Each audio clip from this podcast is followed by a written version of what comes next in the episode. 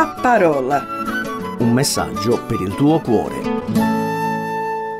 Ciao, un saluto e un benvenuto a voi amici ascoltatori. Mi presento, sono Esther di Salvia, frequento la chiesa evangelica di Nova Milanese. Sono tanti anni che conosco personalmente il Signore e sono molto contenta di condividere la sua parola con te. Difatti, oggi vorrei esporre una piccola riflessione di come investiamo il tempo a dare o ricevere opinioni. Addentriamoci così nell'argomento. Ogni giorno siamo portati a dare la nostra opinione, senza andare troppo lontano a partire già dalle nostre case. Un esempio banalissimo, diamo un'opinione a tavola di chi ha preparato un ottimo piatto. Penso capiterà anche a te quando utilizziamo un servizio di call center. Dopo qualche minuto o addirittura il giorno successivo arrivi una notifica chiedendoci di esporre una nostra opinione personale sull'operatore con cui abbiamo parlato al telefono. Pensando all'ambito scolastico, dove i docenti si incontrano per dare un'opinione di ogni alunno che poi sarà trascritta sulla valutazione di fine quadrimestre e fine anno scolastico. Nell'ambito lavorativo poi ci viene attribuita un'opinione sulla nostra prestazione e via discorrendo. Quindi giornalmente ci vengono attribuite delle opinioni oppure siamo noi che le esponiamo. Però c'è da dire che non siamo tutti uguali, c'è chi accetta e chi non un parere personale altrui. Qualcuno, se riceve un'opinione positiva, gli porta giovamento, l'autostima cresce, affronta la giornata allegramente mentre ci sono persone più sensibili che, ricevendo un parere negativo, passano dalla parte della vittima. La loro autostima si abbassa e filtrano purtroppo, ahimè, solo negatività distruttiva. Dall'altro canto però ci sono delle persone che invece davanti a un'opinione negativa attribuita a loro sfavore decidono di accettarla come spunto costruttivo per il proprio carattere o per migliorare una loro prestazione.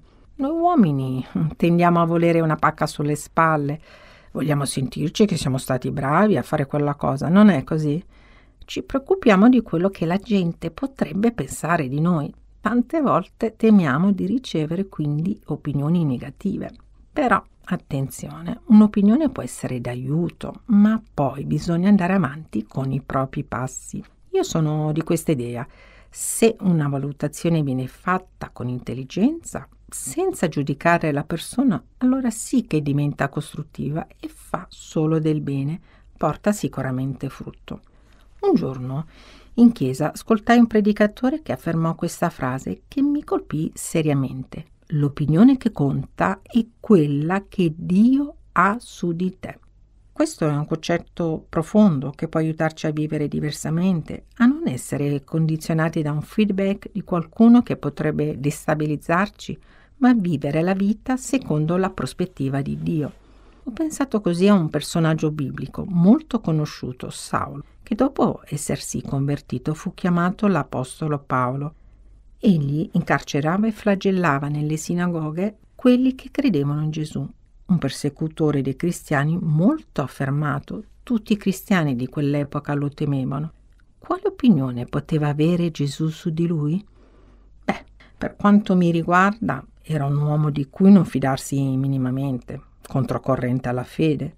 Eppure Gesù ebbe un'opinione diversa dagli altri. Saulo era in viaggio per far arrestare i seguaci del Maestro. Il suo intento era di non far avanzare il Vangelo, di distruggere il nome di Gesù.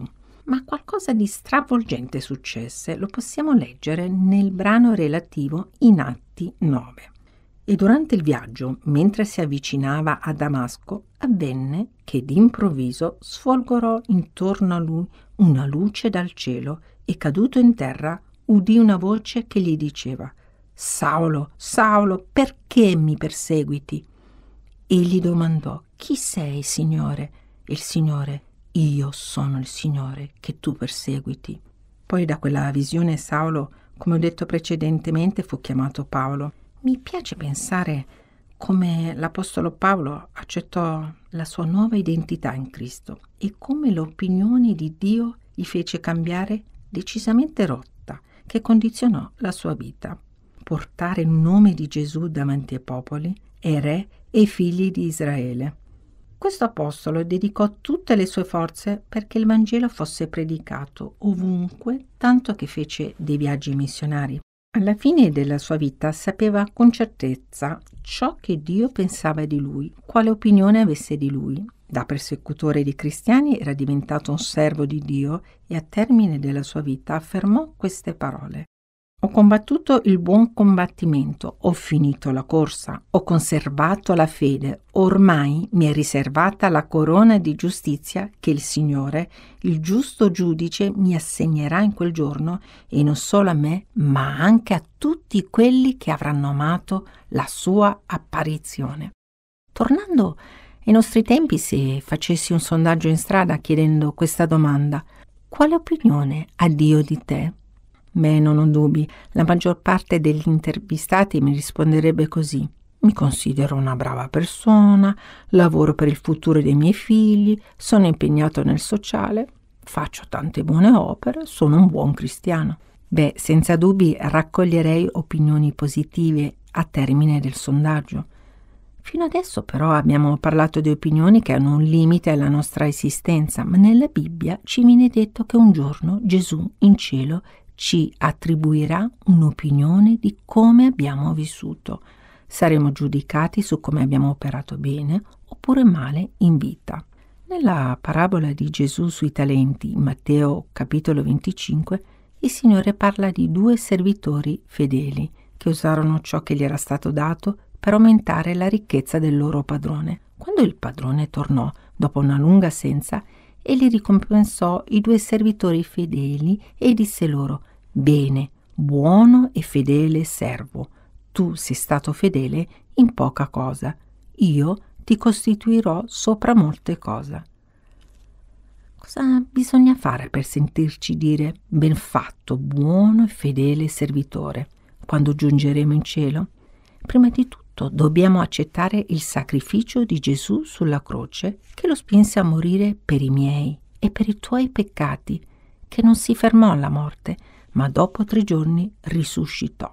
Sì, proprio quel sacrificio ci permette di essere salvati per grazia, per mezzo della fede, ci fa diventare figli di Dio e ci fa entrare nel regno dei cieli. Però questo non basta perché la nostra fede deve essere viva, se non ha opere è morta. Ti starei chiedendo quali opere possiamo fare. Abbiamo un maestro per eccellenza, Gesù. Ogni giorno compiva buone opere. Ogni giorno, se tu rifletti attentamente, ci viene data la possibilità di fare del bene. A partire da casa nostra, in famiglia, sul posto di lavoro, in strada, nel fare una telefonata a chi ha bisogno di essere ascoltato perché le sue avversità lo stanno soffocando. Non abbiamo scuse. Le opere vanno di pari passo con la fede. Tutto questo è possibile se camminiamo con Dio.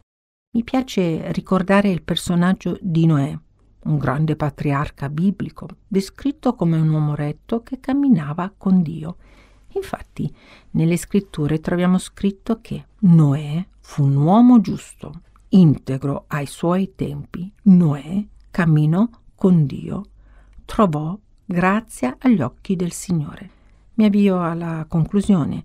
Quindi un'opinione di qualcuno, come ho detto all'inizio, se costruttiva, può aiutarci a evidenziare i nostri errori, a migliorare o a correggere noi stessi ma quella che conta è l'opinione che Dio ha su di me, su di te.